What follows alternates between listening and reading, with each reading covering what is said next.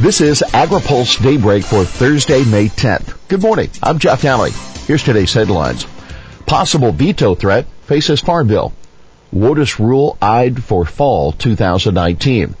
Water project measure set to move in the Senate. President Trump may add a new wrinkle to the Farm Bill debate. He could be throwing a roadblock in the path for a new Farm Bill.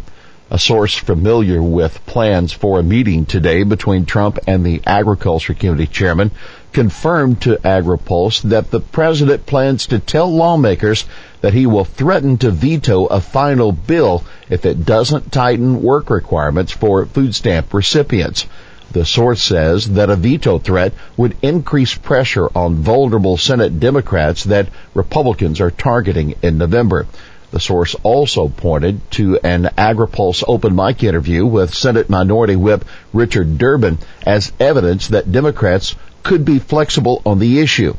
There could be room for new work provisions, but let's do it carefully, Durbin said.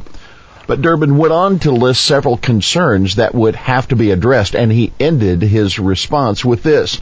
When you get to the real world with real people, it gets much more complicated. That's similar to the way anti-hunger groups who are opposed to the House Farm Bill talk about the issue. Keep in mind, House Agriculture Chairman Mike Conaway says a veto threat would be, quote, music to my ears because it lends support for his committee's farm bill. But a veto threat could significantly complicate the path for a farm bill in the Senate. Senate Agriculture Chairman Pat Roberts of Kansas said yesterday that such a threat would be very premature and he made clear he was still committed to moving a bill that could get Democratic support necessary to pass the Senate. He said, if you don't get 60 votes, this whole conversation is moot, Roberts said, suggesting the threat is irrelevant if the bill Trump wants can't get the votes necessary to break a filibuster. Based on what Roberts told reporters Tuesday, AgriPulse reported yesterday that the White House meeting was going to be Wednesday. Roberts clarified that he got the day wrong. Conaway upbeat on vote counts.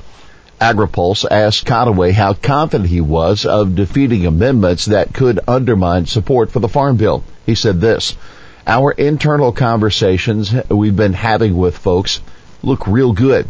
Conaway and fellow committee members held another listening session for GOP colleagues yesterday afternoon at the Capitol basement a leading hardline House conservative, former Freedom Caucus Chairman Jim Jordan, held a hearing on the Supplemental Nutrition Assistance Program yesterday where he talked up the need for SNAP work requirements. Now the deadline for filing amendments is 10 a.m. Friday. Ag spending bill advances. The House Agriculture Appropriations Subcommittee advanced a fiscal 19 spending bill that includes an additional $550 million for expanding rural broadband. The bill is relatively free of controversy thanks in large part to the higher spending levels permitted by the February budget agreement. However, ranking Democrat Sanford Bishop of Georgia said before yesterday's subcommittee vote that he hoped to see international food aid levels increased. Another Democrat, Rosa DeLauro of Connecticut, complained about some proposed report language that hasn't been disclosed but will be released before the full committee takes up the bill. One of the items she objected to asserts that USDA should have full authority for regulating lab grown or cell derived meat. DeLauro says there needs to be more study of the issue report language expresses the views of lawmakers but doesn't carry the same weight as the legislation itself.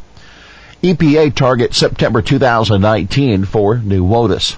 A new WOTUS rule won't be final until September 2019, nine months later than EPA Administrator Scott Pruitt has told Congress the agency would come up with one.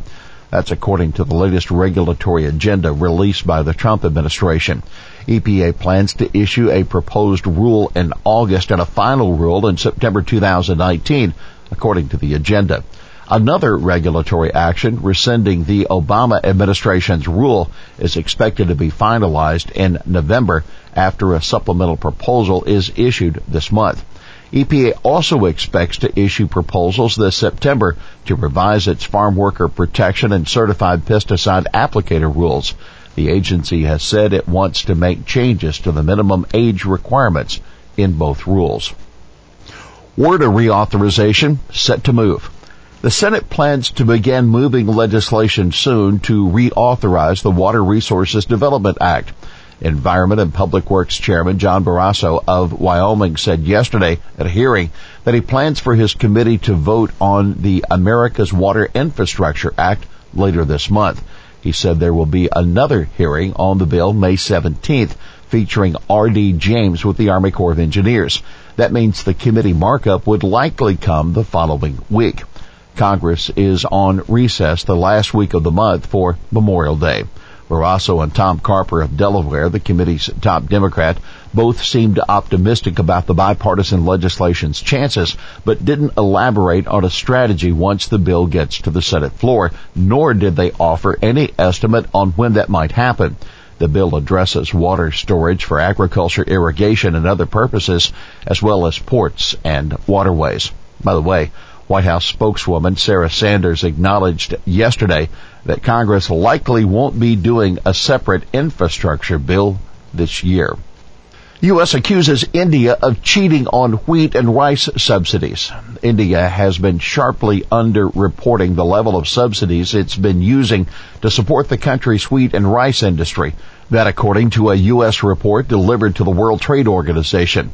Those subsidies have done real damage to U.S. farmers, according to the U.S. Wheat Associates and the National Association of Wheat Growers.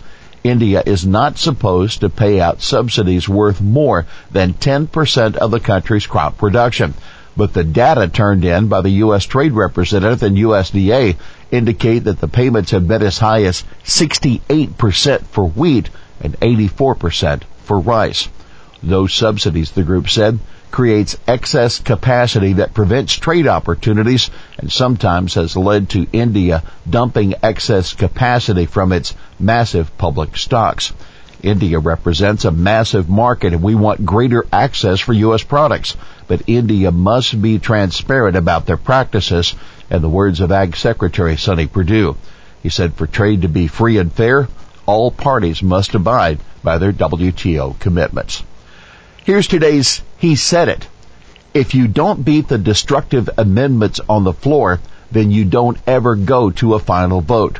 You've got to win the amendment fights. That former House Agriculture Chairman Frank Lucas of Oklahoma on the importance of defeating amendments that cut commodity programs and crop insurance. Well, that's Daybreak for this Thursday, May 10th. AgriPulse Daybreak is brought to you by Watkinson Miller and Dairy Management Incorporated. For the latest news out of Washington, D.C., visit agripulse.com. For AgriPulse Daybreak, I'm Jeff Daly.